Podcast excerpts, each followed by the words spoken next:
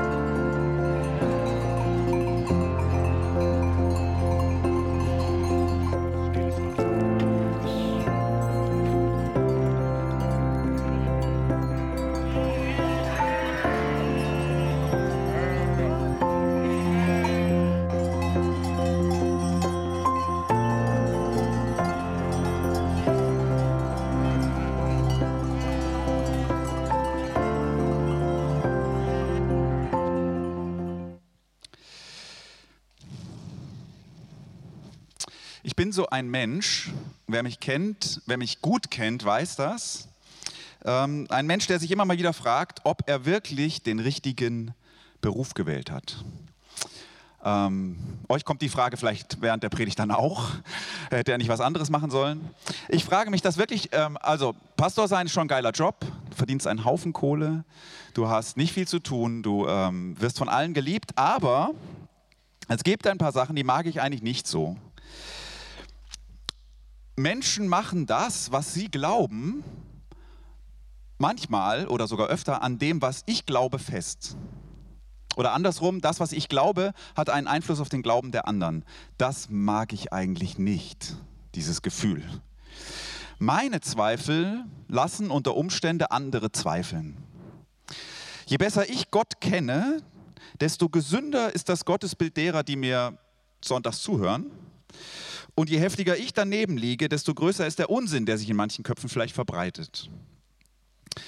Wenn ich zu dem Schluss komme, irgendeine Sache sei Sünde oder irgendeine Sache sei keine, dann hat das Auswirkungen auf die ethischen Werte einer Gruppe.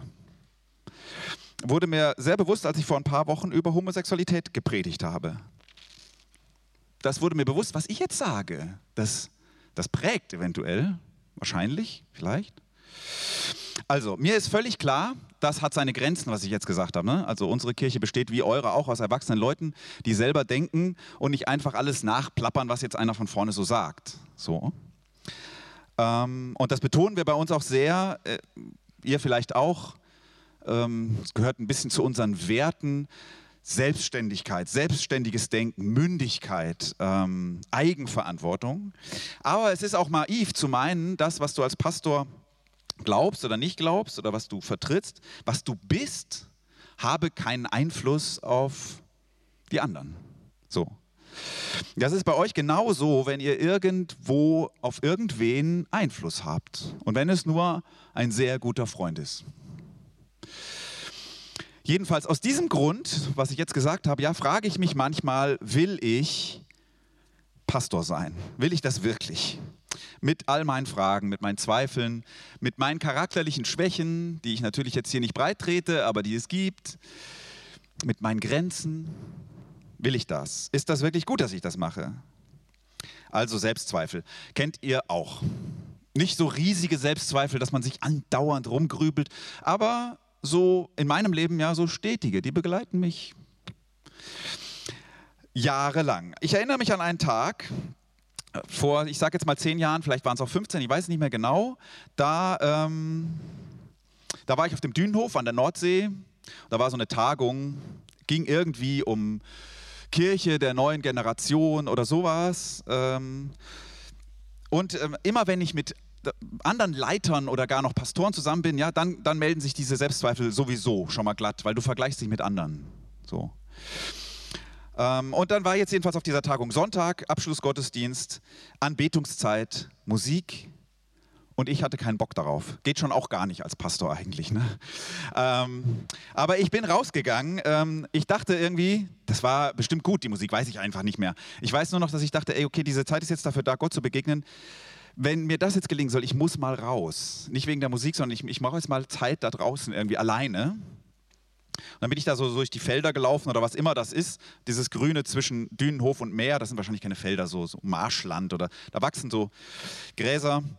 Ähm, da bin ich jedenfalls durchgelaufen, das ist immer so, so ganz gerade, strack, könnt ihr euch vielleicht vorstellen, Schafe. Und mit dieser Frage im Kopf, hey Gott, willst du das wirklich, also soll ich das wirklich machen? Noch wäre ich jung genug, um vielleicht was anderes so, gehöre ich wirklich in dieses Pastorendings? Und ich hörte Gott sagen, es ist nicht viel Arbeit und es gibt einen Haufen Kohle. Nein, ich hörte Gott sagen,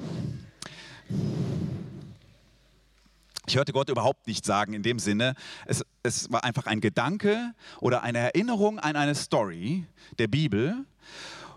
Und, es, und in dieser Story fragt Jesus Petrus etwas und es war mir, als ob Gott mich diese Frage fragt.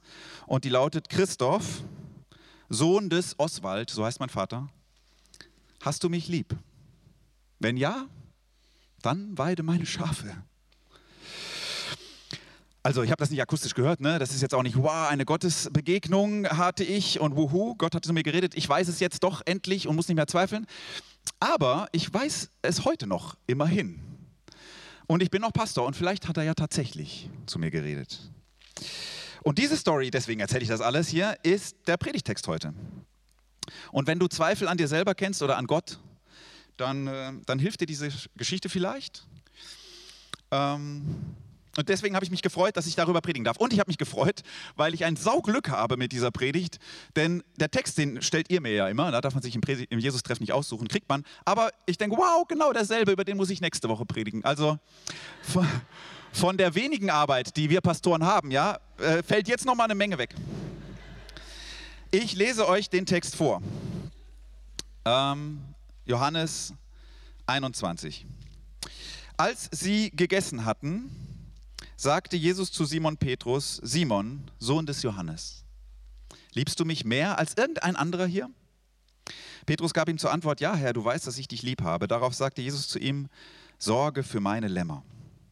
Jesus fragte ein zweites Mal, Simon, Sohn des Johannes, liebst du mich?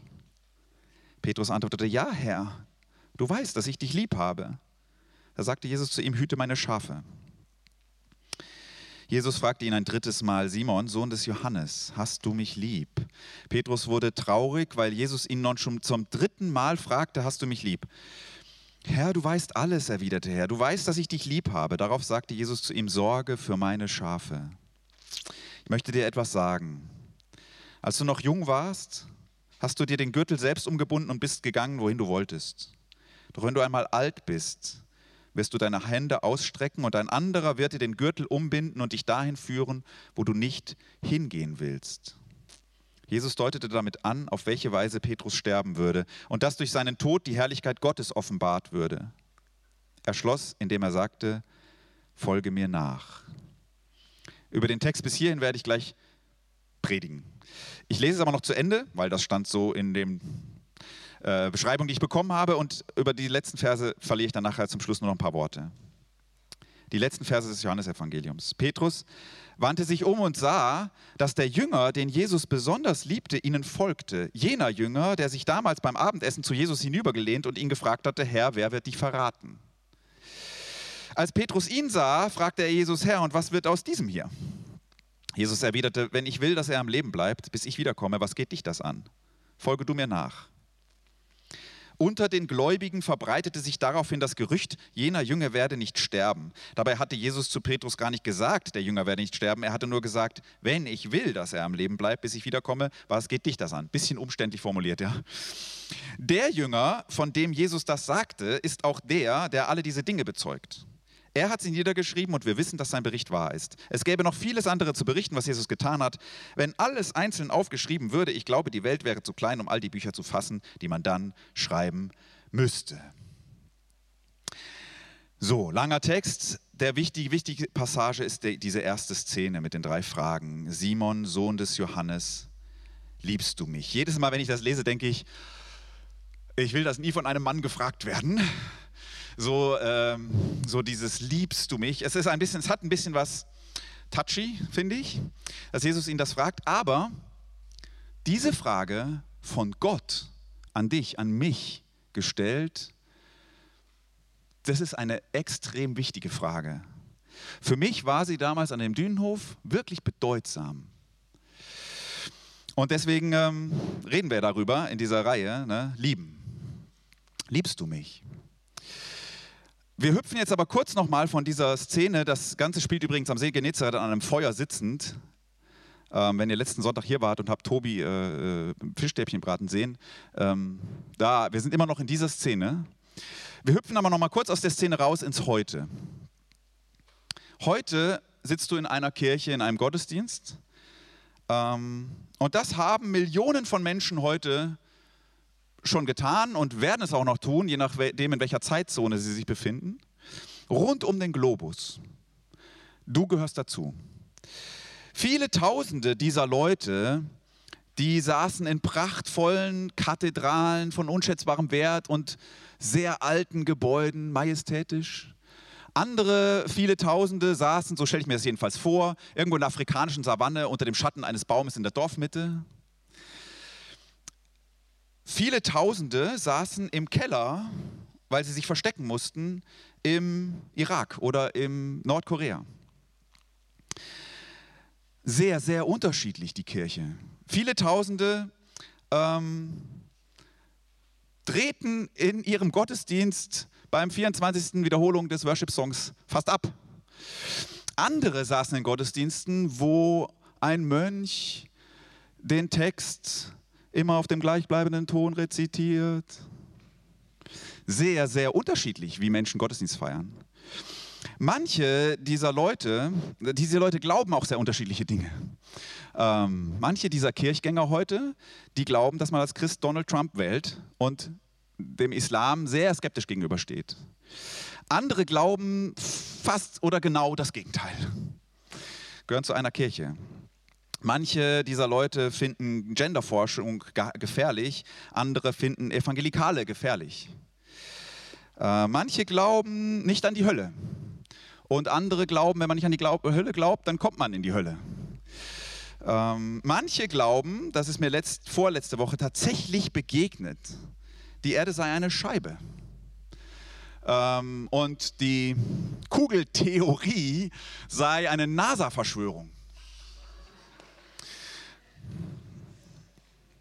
Es gibt Christen, deren Glaube sich sozusagen mit ihrer Psychose vermischt. Und sie sind Christen, sie gehören zur Kirche. Es gibt Christen, die durch ihren Glauben freie, heitere, lustigere, mutigere Menschen geworden sind. Diese Leute sind sehr unterschiedlich. Die Kirche zählt, wenn man jetzt so, wenn man so alle dazu zählt, die sich selbst irgendwie dazu zählen, kann man sagen, zweieinhalb Milliarden Menschen auf dieser Welt zählen sich irgendwie zum Christentum. Und diese Kirche hat eine 2000-jährige Geschichte und die ist so unterschiedlich, so, so licht- und schattenmäßig, wie die Leute auch sind. Die Kirche hat die Welt verbessert, ganz klar. Systeme gestürzt, aber sie hat auch Kriege angezettelt. Ähm, sie hat verfolgt und sie wurde verfolgt. Und sie hat beides überlebt. Da, wo sie selbst verfolgt wird und wurde, da, wo sie verfolgt hat. Ähm, sie hat Ungerechtigkeiten abgeschafft, sie hat Gotteserfahrung vermittelt, sie hat Kunst hervorgebracht, sie hat Wissenschaft gefördert und sie abgelehnt. Dieses riesige Ding, ich habe jetzt versucht, euch die weltweite Kirche vor Augen zu malen. Dieses riesige Ding, diese weltweite Bewegung begann an einem Feuer, an einem See mit Fischstäbchen und einem Mann, der fragt, einen anderen Mann fragt, liebst du mich? Also es begann nicht nur in dieser Szene, ja, da müssen wir noch ein paar mehr nehmen, aber da, da, so begann das mit diesen Leuten. Jetzt beamt euch wieder zurück an den See Genezareth. da sitzt jetzt also Petrus nass, weil er gerade vom Boot ins Wasser gesprungen ist und äh, Jesus entgegengeschwommen ist. Da sitzt Jesus, der hat fettige Finger, weil er Fisch gebraten hat. Da sitzen die Jünger noch drumherum, nicht alle, es sind wenige da. Ähm, die sitzen an einem Strand da am Feuer. Würdest du diese Gruppe von Leuten, die du jetzt so vor Augen hast, würdest du der zutrauen, dass sie eine solche Bewegung lostritt, wie ich sie gerade beschrieben habe? Diese verrückte, fehlerhafte, aber auch wunderschöne Bewegung, die wir Kirche nennen. War das damals erwartbar? Auch, auch mit einem Jesus. Ja? Dieser Mann hat eigentlich nur drei Jahre lang gewirkt, in einem Winkel im Vorderen Orient, im Niemandsland im Prinzip. Nur drei Jahre, das ist wirklich extrem kurz. Dann hat man ihn hingerichtet als einen Volksaufrührer. Das ist nicht die beste Voraussetzung für Religionsstifter werden. Und er hat nicht ein einziges Buch hinterlassen oder, oder irgendetwas. So, nur Berichte über ihn. Von ihm haben wir nichts Direktes. So startet man eine weltweite Religion, die die Geschichte verändert hat. So macht man das und dann wählt man noch einen Leiter zum, zur, zur, zum Anführer dieser Bewegung, dessen einziges Kriterium, dass man ihn nimmt, ist, liebst du mich? Das ist schon gewagt. Zählt nur diese Antwort? Ist das das Kriterium? Wenn das stimmt, Liebe, dass die so wichtig ist, dann ist die Frage nach der Liebe tatsächlich eine extrem wichtige Frage. Kann Liebe so weltumwälzend sein? Liebst du mich? So, also ihr redet ja hier jetzt eine ganze Predigtreihe über Liebe. Manchmal wird im Christentum sehr viel über Liebe gesprochen. Da wird die Liebe groß gemacht, größer als alles andere. Da redet man nur noch von der Liebe. Da wird gesagt, Gottes Wesen ist Liebe, Punkt. Mehr musst du eigentlich nicht über ihn wissen. Und so Sachen wie Zorn Gottes, Gericht, ähm, Heiligkeit, das, das tritt dann so in die zweite Reihe.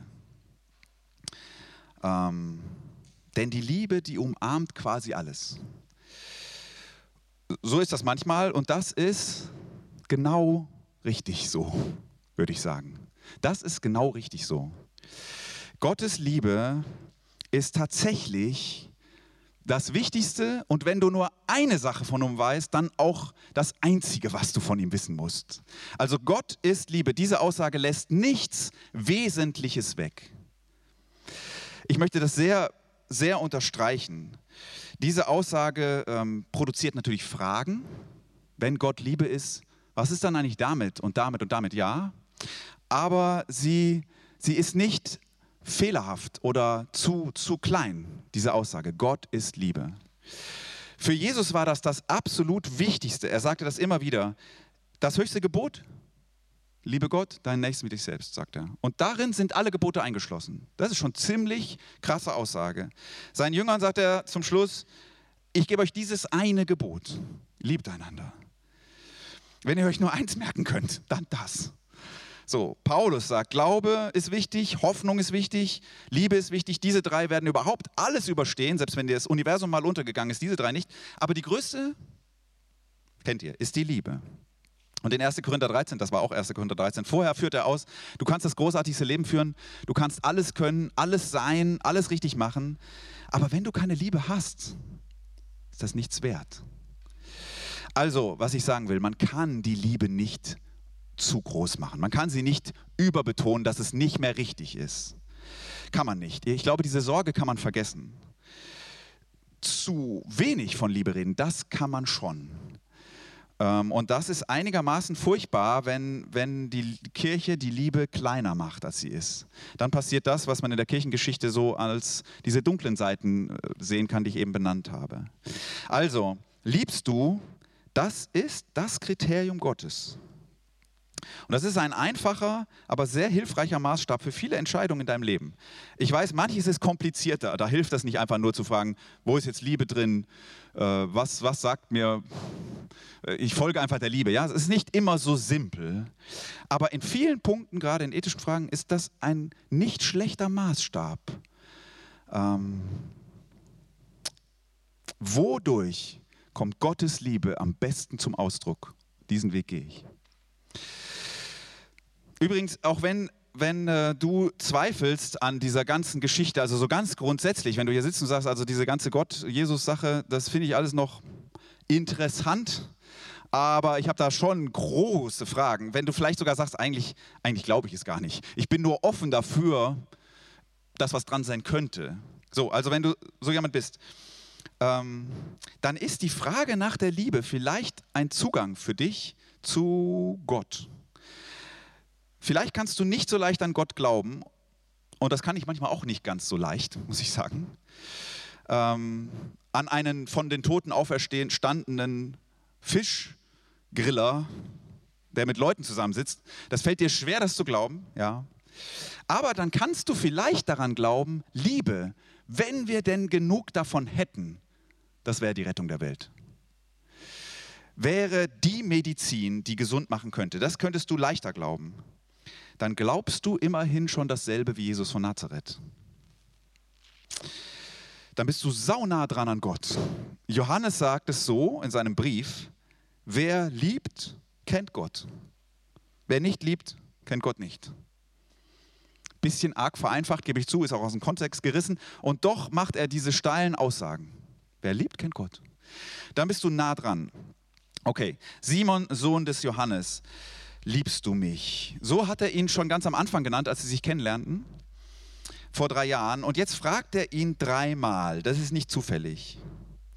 Und was Petrus in dieser, in dieser Frage, in dieser dreimaligen Frage merkt und lernt, ist, Liebe, Liebe ist nicht einfach nur lieb. Liebe kann wehtun, weil Gottes Liebe kommt immer Hand in Hand mit der Wahrheit. Also sagt nicht, Gott ist Liebe, aber man muss schon auch die Wahrheit sagen, sondern und, sagt und. Gott ist Liebe und Wahrheit. Das kommt miteinander.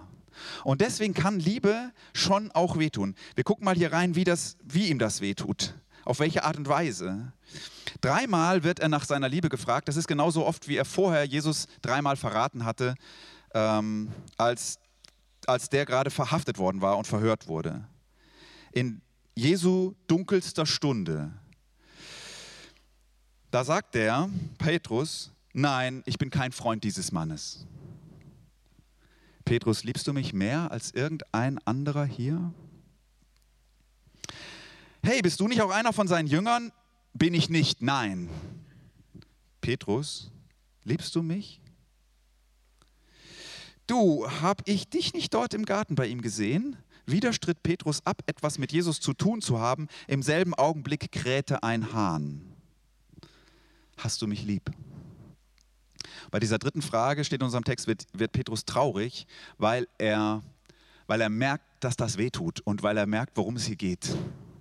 Er wird an die Wahrheit erinnert. Und die Wahrheit lautet, ja, ich, ich habe dich lieb, aber die Wahrheit ist auch, ja, das klingt wie eine Lüge, denn ich habe diese Liebe verraten. Die Liebe Gottes kommt Hand in Hand mit der Wahrheit und die Liebe Gottes ist, hier in diesem Text auf jeden Fall, ich würde das sogar sagen, die Liebe Gottes ganz allgemein ist eine verwundete Liebe. Eine verwundete Liebe. Und von einer verwundeten Liebe geliebt werden, von einer von dir verwundeten Liebe geliebt werden, tut gut und weh. Aber es macht ihn heil. Spürt ihr, wie ihn das heil macht? Ähm, jede Frage, so empfinde ich das, räumt einen Verrat aus dem Weg. So. Und zwar, und das ist, so ist Gottes Liebe, ohne, ohne, das können wir, da, da müssten wir von lernen, das kriegen wir oft nicht hin, wenn wir die Wahrheit betonen und die Liebe so ein bisschen klein machen, ohne ihn bloßzustellen. So ist Gott, wenn er mit Wahrheit und Liebe kommt, ohne uns bloßzustellen. Mit keinem Wort erwähnt Jesus diesen Verrat. Er, er, erwartet auch gar keine Entschuldigung oder irgendwie, das tut mir so leid oder da fällt auch kein Wort, sondern es ist praktisch, es, es läuft einfach zwischen den beiden. Man fragt sich, ob die anderen überhaupt richtig verstehen, was da gerade abgeht. Wahrheit und Liebe erlöst ihn von seinem Gewissen, von seinen Selbstzweifeln, von der Überzeugung, ich bin ein Arschlochfreund. So einer bin ich. Und jetzt sitzt er hier, mir gegenüber. Das ist die Kraft von Gottes Liebe. Und eigentlich ist jetzt ein bisschen meine Interpretation, ich empfinde das aber stark so in dem Text. Eigentlich scheint mir Jesu Frage eine rhetorische Frage zu sein. Ähm, Petrus antwortet ja auch dreimal, du weißt das doch. Ja, du weißt, dass ich dich liebe. Du weißt doch alles. So. Natürlich weiß er, dieser Mann ist ihm gerade aus dem Boot entgegengeschwommen. Also, was ich sagen will, da denke ich übrigens immer an Forrest Gump. Ne? Kennt ihr diese Szene, wo, der, wo er auf dem Fischkutter ist und dann ist da Lieutenant Dan und, und er springt ihm so entgegen? So stelle ich mir Petrus da vor. Ich glaube, Jesus fragt ihn nicht, weil er sich nicht ganz sicher ist. Jesus fragt, weil Petrus sich nicht ganz sicher ist. Jesus ist sich ganz sicher. Petrus, du liebst. Und das ist das Kriterium. Das ist das Kriterium, warum ich dir meine Leute anvertrauen werde. Und diese Bewegung und warum ich glaube, dass du der Richtige bist. Weide meine Schafe. Ist das riskant, an, an, an einen Petrus zu glauben und als Kriterium nur die Liebe abzufragen? Natürlich ist das riskant. Aber das Risiko geht Liebe immer wieder ein. Darum sagt Paulus sowas, auch in 1. Korinther 13, die Liebe erträgt alles, sie glaubt alles, sie hofft alles, sie duldet alles. Wird die Liebe da enttäuscht? Natürlich. Aber das überlebt sie. Gottes über Liebe überlebt jeden menschlichen Verrat, meinen auch und deinen auch. Dann erst recht unsere Versagensängste. Und irgendwie glaube ich, Petrus wusste das, dass dass Jesu Liebe so ist. Ich versuche mal, ähm, das mit euch deutlich zu machen. Also stellen wir mal vor, wir beide, wie heißt du? Sag mir nochmal deinen Namen. Flo? Stell dir mal vor, stellt euch mal vor, wir beide wären engste Freunde. Wir kennen uns, äh, wir sind schon mal begegnet vor heute, ähm, aber wir, wir kennen uns nicht sehr gut. Also, wir wären allerdickste Freunde. Ich hätte dir geschworen, das machen Männer eigentlich so nicht, glaube ich. Ähm, aber ich hätte dir geschworen, ich werde immer an deiner Seite sein. Bis ans Lebensende kannst du dich auf mich verlassen und so weiter. Also wir würden uns unheimlich gut kennen. Und jetzt kommt Flo in Schwierigkeiten. Leute gehen nicht nett mit ihm um. Es sind aber gefährliche Leute. Leute, vor denen ich ein bisschen Respekt habe. Und, und ich fange an, mich zurückzuziehen. Und ähm, dann wird er angeklagt und äh, wirklich böse angegangen. Und, und in diesem Prozess leugne ich öffentlich, ihn überhaupt zu kennen. Und dann wird er umgebracht und ich bin weit und breit nicht zu sehen. Von mir sieht man nichts mehr. Und jetzt hat Flo aber das riesige Glück, dass er aufersteht. Tada! Und, äh, und er kommt da hinten rein, während ich hier predige. Was habe ich von ihm zu erwarten? Und was wäre meine natürliche Reaktion? Nicht ihm entgegenzurennen. Nicht ihm entgegenzurennen. Wow, du hast es geschafft, wunderbar. Nee. Petrus tut das aber. Petrus macht das, weil er begriffen hat, Gott ist anders als Flo. Vielleicht ist Flo auch so, aber, aber ähm, Gott ist anders. Dieser Jesus ist anders. Ähm, dem läufst du entgegen, selbst wenn du ihn verraten hast. Weil er Liebe ist. Das ist Gottes Wesen. Das Wichtigste, was man von ihm verstanden haben muss. Und wenn du so geliebt wirst von Gott, was heißt wenn? Du wirst, du wirst so geliebt von Gott, aber wenn du das bemerkst, wenn du das eines Tages erkennst, dann glaube ich, du kannst gar nicht anders, als ihn zurückzulieben. Du kannst dich, glaube ich, gegen so eine Liebe fast nicht wehren, wenn sie dir, wenn du sie erkennst. Lieben. Ähm, will ich lieben?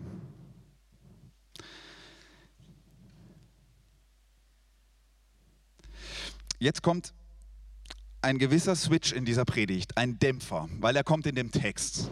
Ich habe jetzt versucht, die Liebe Gottes sehr groß zu machen und das bleibt sie auch. Und jetzt kommt, jetzt kommt ein Preis, den das Ganze kostet.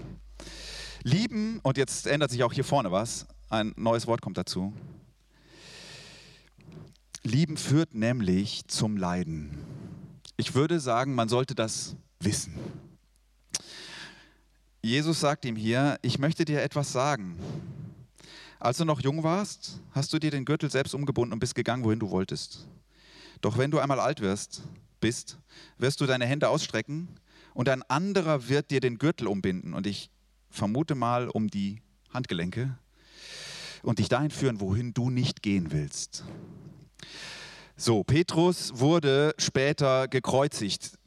Man ist sich, glaube ich, nicht hundertprozentig sicher, äh, aber ähm, vieles spricht dafür, dass das so passiert ist. Und die Legende sagt sogar kopfüber.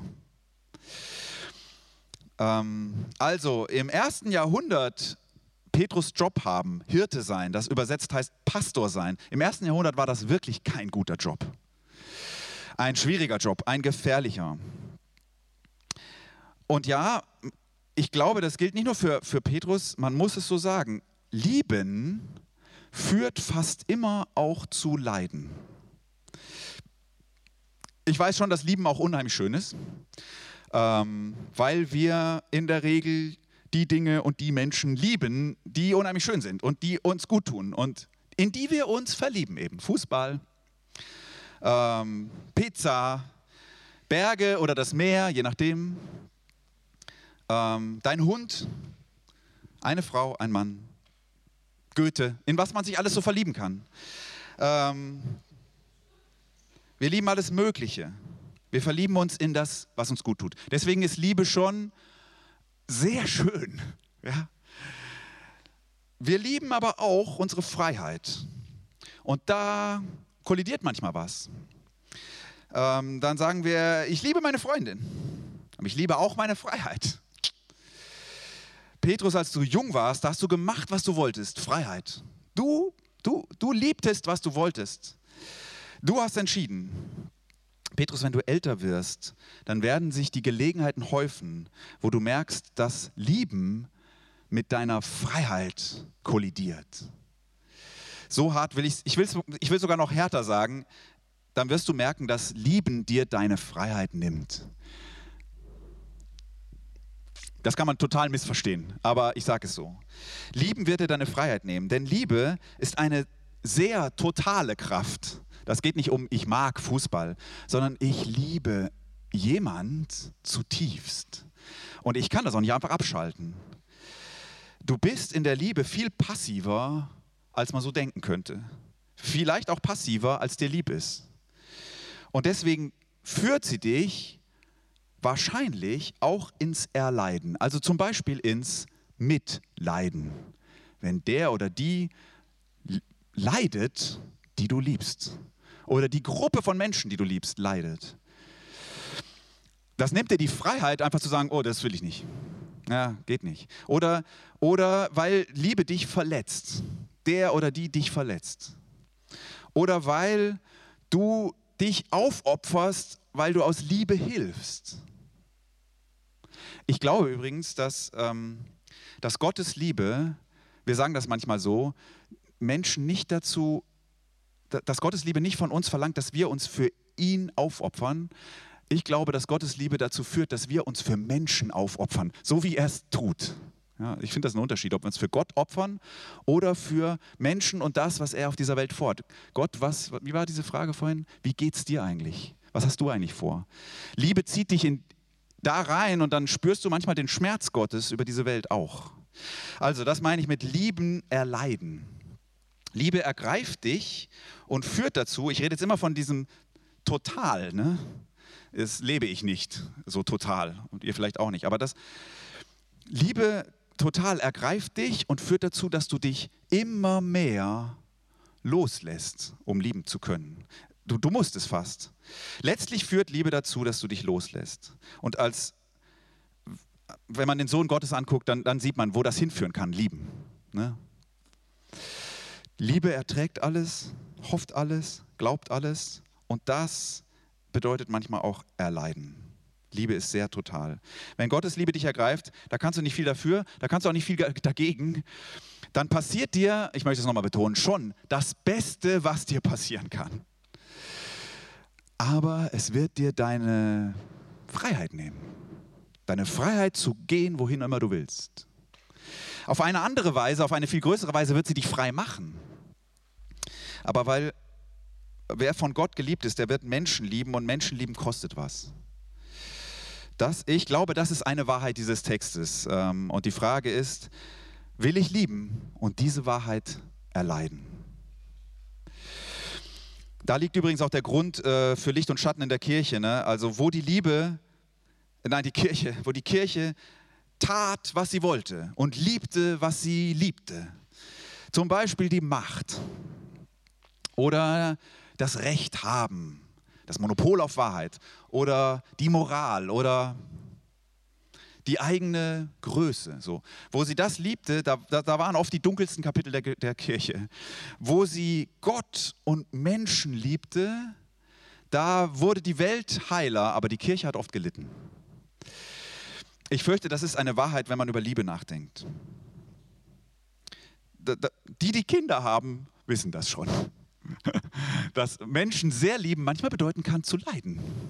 Ja, okay. So, ich glaube, ich, ja, ich bin schon ich bin schon am Schluss, bevor ich noch zu diesen letzten kleinen Verschen kurz was sage. Also will ich lieben und diese Wahrheit erleiden? Das ist meine Frage an euch heute. Jetzt noch zu diesem, diesem Schluss in diesem Text. Ähm, der ist ja ziemlich kryptisch, ne? habt ihr eben gemerkt. Da ist dieser andere Jünger, den Jesus lieb hatte, besonders lieb hatte. Gemeint ist Johannes. Ähm, das ganze Johannesevangelium spricht immer so von ihm. Nie der Name, immer der, den Jesus lieb hatte. Ähm, da gibt es wieder Unterschiede in der Christenheit. Manche gehen davon aus, das ist der Johannesjünger selbst. Der ist der Autor des, des Evangeliums. Das Evangelium behauptet das selbst auch. Andere sagen, ja, das wird ihm zugeschrieben, dem Johannesjünger, aber das ist später entstanden. Egal, schön ist jedenfalls, ob er nun selbst der Autor ist oder ob es ihm nur zugeschustert wurde. Ähm, dieser Autor sagt sehr bescheiden, der Jünger, den Jesus besonders lieb hatte. Das ist nett. Ich liebe die Bibel für solche Sachen. Äh, er, er, lässt auch nebenbei einfließen, das war vor ein paar Wochen, habt ihr diesen Text angeguckt, wo die beiden zum Grab rennen. Ne? Petrus rennt los. Der, den Jesus lieb hatte, überholte den Petrus und war schneller am Grab. Das ist auch mal so nebenher so, ja. Ähm, überholt. Der, dessen Namen ich nicht sagen muss, aber ihr wisst schon, so, ja. Dieser abgehängte Petrus, der da überholt wurde, er hat jetzt am Ende noch eine Frage und die bezieht sich auf diesen Jünger, den Jesus ja so besonders lieb hatte. Was ist mit ihm? Der Text will nebenbei noch so ein Gerücht aus der Welt räumen, das offensichtlich damals in den Kirchen, in den Gemeinden kursierte, dass Johannes nicht sterben würde, bevor Jesus wiederkäme. Und der Text will sagen, Unsinn, will das aus dem Weg räumen. Da gehe ich jetzt aber nicht drauf ein. Ich will nur noch dieses eine betonen. Petrus fragt, was ist mit ihm? Und Jesus antwortet ihm, was geht dich das an? Schön. Mein Schlusssatz ist deshalb der, lasst uns mit dem ewigen Vergleichen aufhören. Lasst uns mit dem ewigen Vergleichen aufhören. Petrus, was fragst du nach den anderen? Ob die vielleicht besser wegkommen, ob die vielleicht geliebter sind oder so, ob die vielleicht auch besser sind für den Job. Könnte auch das dahinter stecken, hinter Petrus Frage. Was ist eigentlich mit ihm? Jetzt habe ich diese Aufgabe, was ist eigentlich mit ihm? Wäre er nicht geeigneter, ganz ehrlich? Petrus, ich frage dich nach deiner Liebe und ich traue dir diese Aufgabe zu, weil du liebst. Das wird dich deine Freiheit kosten und das wird Leiden bedeuten. Aber hör mit dem ewigen Vergleichen auf. Denn Liebe formt dich zu einem Menschen, dem es nicht mehr um sich geht. Liebe formt dich zu einem Menschen, der immer mehr von Liebe erfüllt ist und lieben kann. Liebe formt dich zu einem Menschen, auf dessen Selfies, es klingt jetzt ein bisschen pathetisch, ja, aber es passt halt zu dem Bild, auf dessen Selfies immer mehr von Jesus zu sehen sein wird mit der Zeit deines Lebens als von dir selbst. Willst du lieben und diese Wahrheit erleiden und mit dem ewigen Vergleichen aufhören? Amen.